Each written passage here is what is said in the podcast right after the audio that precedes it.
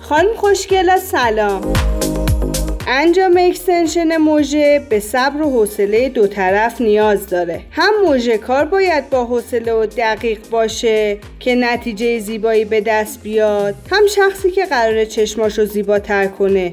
چون عجله کلا در هر کاری باعث استرس میشه و کیفیت کار رو تحت تاثیر قرار میده. این موضوع در تمام رویدادهای زندگی صدق می‌کنه. پس قبل از انجام اکستنشن حتما با مژه کار مشورت کنید و مدلی رو که دوست دارید باهاش در میون بذارید و زمان انجام اکستنشن رو در برنامه خودتون جوری تنظیم کنید که نهایت با خیال راحت چشمای زیباتون رو باز کنید. از اینکه با مژگان بیوتی همراه بودید ممنونم.